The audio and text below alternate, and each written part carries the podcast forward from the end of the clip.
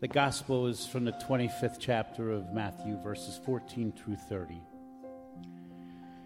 Jesus said to the disciples, For it is if I, as if a man going on a journey, summoned his slaves and entrusted his property to them. To one he gave five talents, to another two, to another one, to each according to his ability. Then he went away. The one who had received the five talents went off at once and traded with them and made five more talents. In the same way, the one who had the two talents made two more talents. But the one who had received the one talent went off and dug a hole in the ground and his master and hid his master's money. After a long time the master of those slaves came and settled accounts with them. Then the one who had received the five talents came forward bringing five more talents saying, Master, you handed over to me five talents. See, I have made five more talents. His master said to him, Well done, good and trustworthy slave and you have been trustworthy in a few things. I will put you in charge of many things. Enter into the joy of your master. And the one with the two talents also came forward, saying, Master, you handed me over two talents. See, I have made two more talents. His master said to him, Well done, good and trustworthy slave. You have been trustworthy in a few things. I will put you in charge of many things. Enter into the joy of your master. Then the one who had received the one talent also came forward, saying, Master, I know that you are a harsh man, reaping where you did not sow, and gathered where you did not scatter seed. So I was afraid, and I went and hid your talent in the ground. Here you have what is yours. But his master replied, You wicked and lazy slave, you knew, did you, that I would have invested my money with the bankers, and on my return I would have received what was my own with interest? So take the talent from him and give it to the one with the ten talents. For to all for all those who have more will be given, and they will have an abundance. But for those who have nothing, even what they have will be taken away. As for the, his worthless slave, throw him into the outer darkness, where there will be weeping and gnashing of teeth. Here ends the gospel.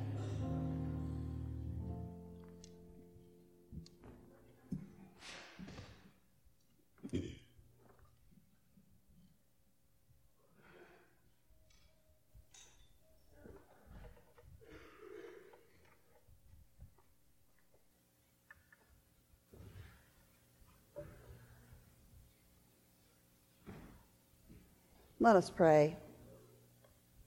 Our good and gracious Lord, we come this morning um, on this windy Sunday to gather with a community of people. Sometimes we're here for the first time, we really don't know anyone here.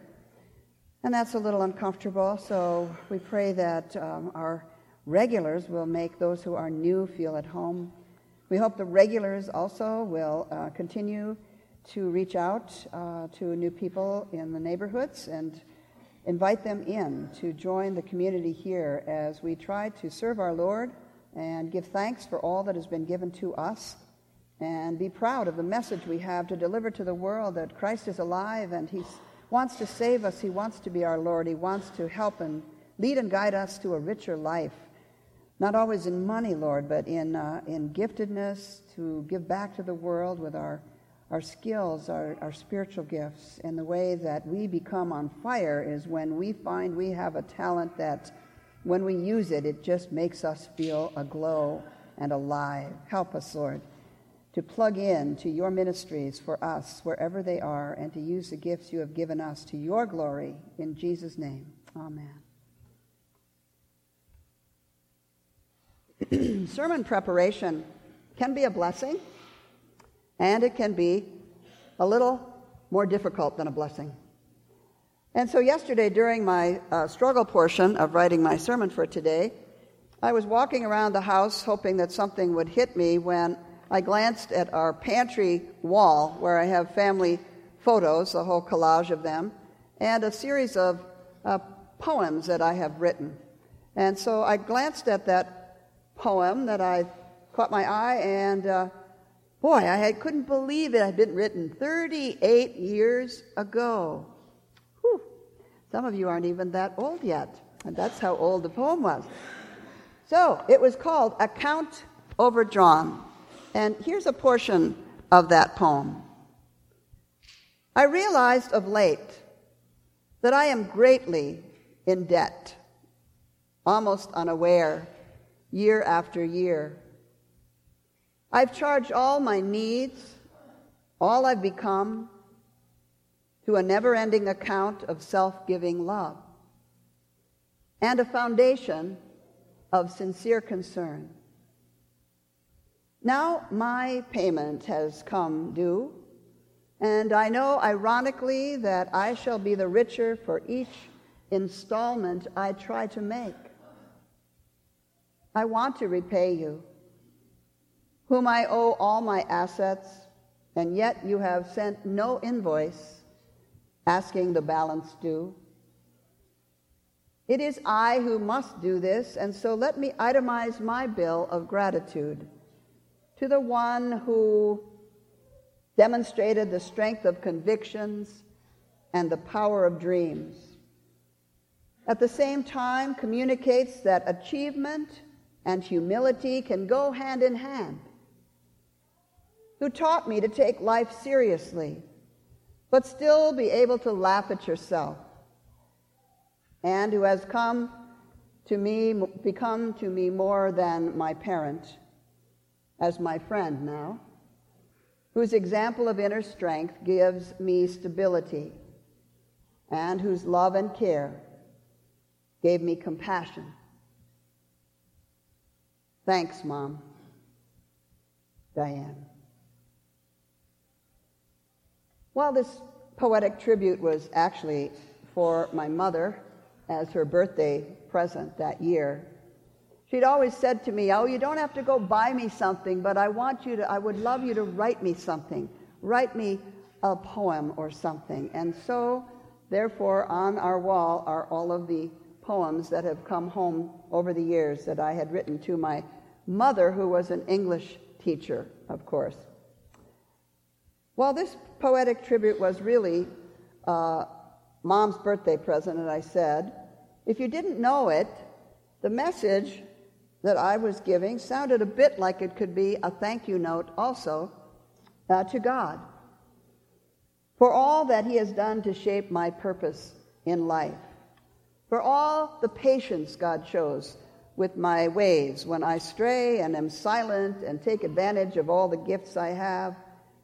He still loves me just the same, like a parent would. He's given me gifts to make a difference in the world, gifts that I hope that I use and steward faithfully. And so I want to take a moment to also do something my mother taught me that I think God would like. If I had the children's sermon this morning, I would have been able to share a few of my suggested activities this week for the children uh, but I'm sharing with the children of God. That would be you. I suggested, as mom always did, she wrote thank you notes uh, endlessly. And so today, for all those people that I thought go unthanked and do so much, I'd start on my journey and this week hope to continue writing thank you notes to uh, people who have done so much in my life. This is no surprise at the second service, but this one goes to Tad.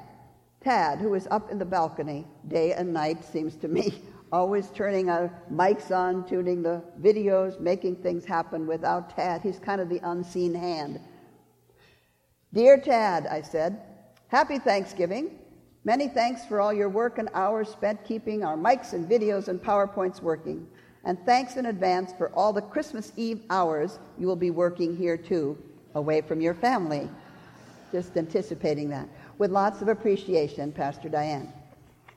It was fun at the first service where his children were sitting right next to me because they giggled when Dad got that one. Uh, I wrote for the Spirit. You can see how much I've affected them. they ran for the hills. But, uh, Dear for the Spirit Band, I wrote.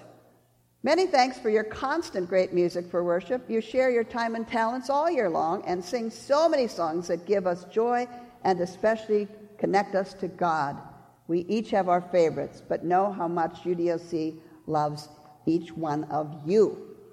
Okay, this is the way it goes. Now, the last one, I could go on with this, and maybe, maybe you'll go home and do the same, um, because it really does. Once you start this, you begin to realize, whew, I really owe a lot of people a whole lot. I can't do this life alone. I got to have all this support. And I walk through my days without even giving a nod sometimes to what people put out to make things happen for us and me. Now, this one says, Good spirit shines through in people like you. This one is to Linda, Linda Breckenridge. Some people giggled when I said that because they already knew what might be coming. She was my roommate on the cruise. And some of you can only imagine how horrible an experience that would be to room with me. but I pick a roommate that goes to bed early and gets up, and I go to bed late, and so we go. This was our third episode of rooming, though. She knew what she was getting. Dear rooming Linda, just taking time to say thanks for the brave, being brave enough to room with me once again on this cruise.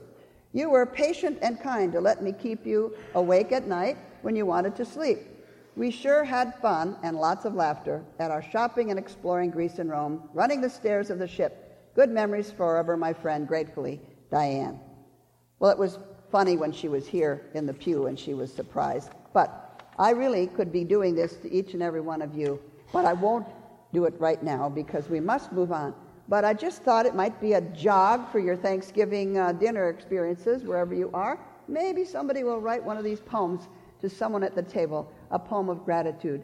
And if, you know, if you're short of ideas, you could also write it to God, and that would be expressly appreciated. Okay, so we're back at this wonderful parable of the talents this morning. Matthew 25 is an end times parable which means it's the uh, apocalyptic kind of literature, and it is very, very sort of uh, disconcerting at best. Jesus knows at this point that time is running out before he will be arrested, and the disciples will have to continue on his saving mission without him. And so he's using this parable, which is a little startling, uh, to teach his disciples they have a responsibility after he's gone to continue uh, making a difference in the world. He's checking the depth of their devotion, really, as they listen to this parable of the talents. Uh, how are they going to do growing other kingdom people, men, women, lepers, kings, farmers, outcasts, rich and poor? Will they in turn multiply the numbers of those redeemed by sharing Jesus' life and death story?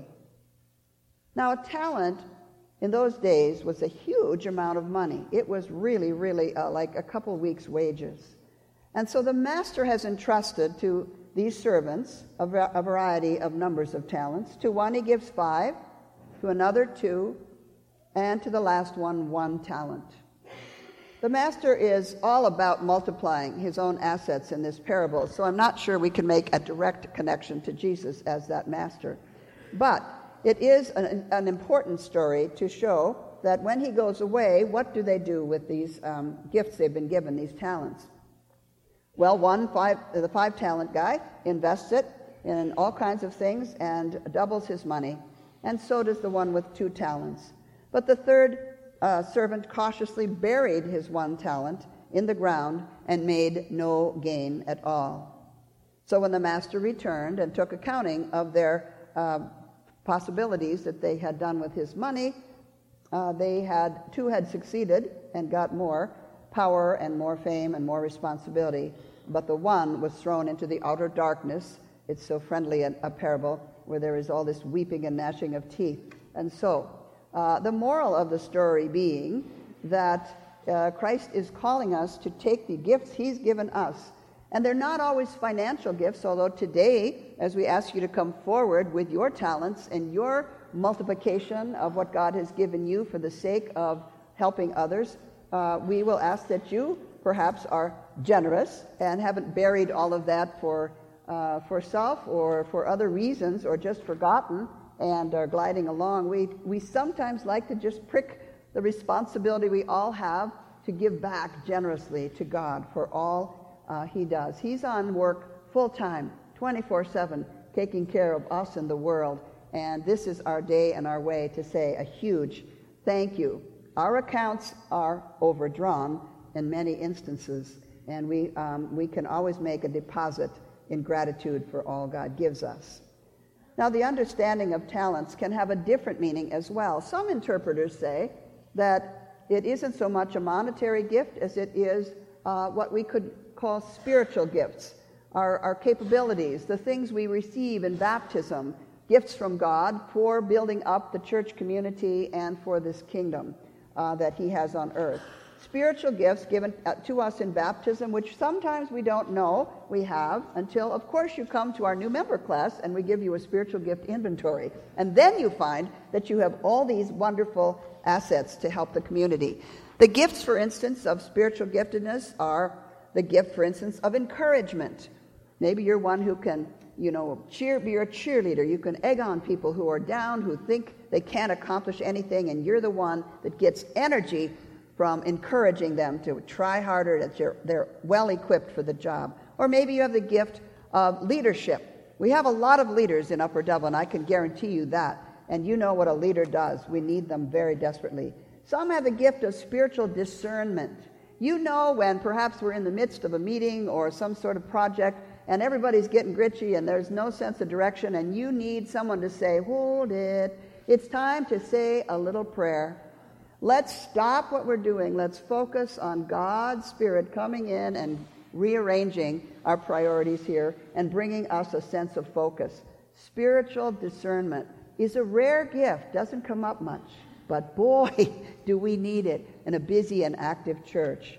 And so you have that gift of giving is also a gift. Some people just, you know, whatever you're playing to your giftedness, you are energized. You feel capable. You feel power and energy flows.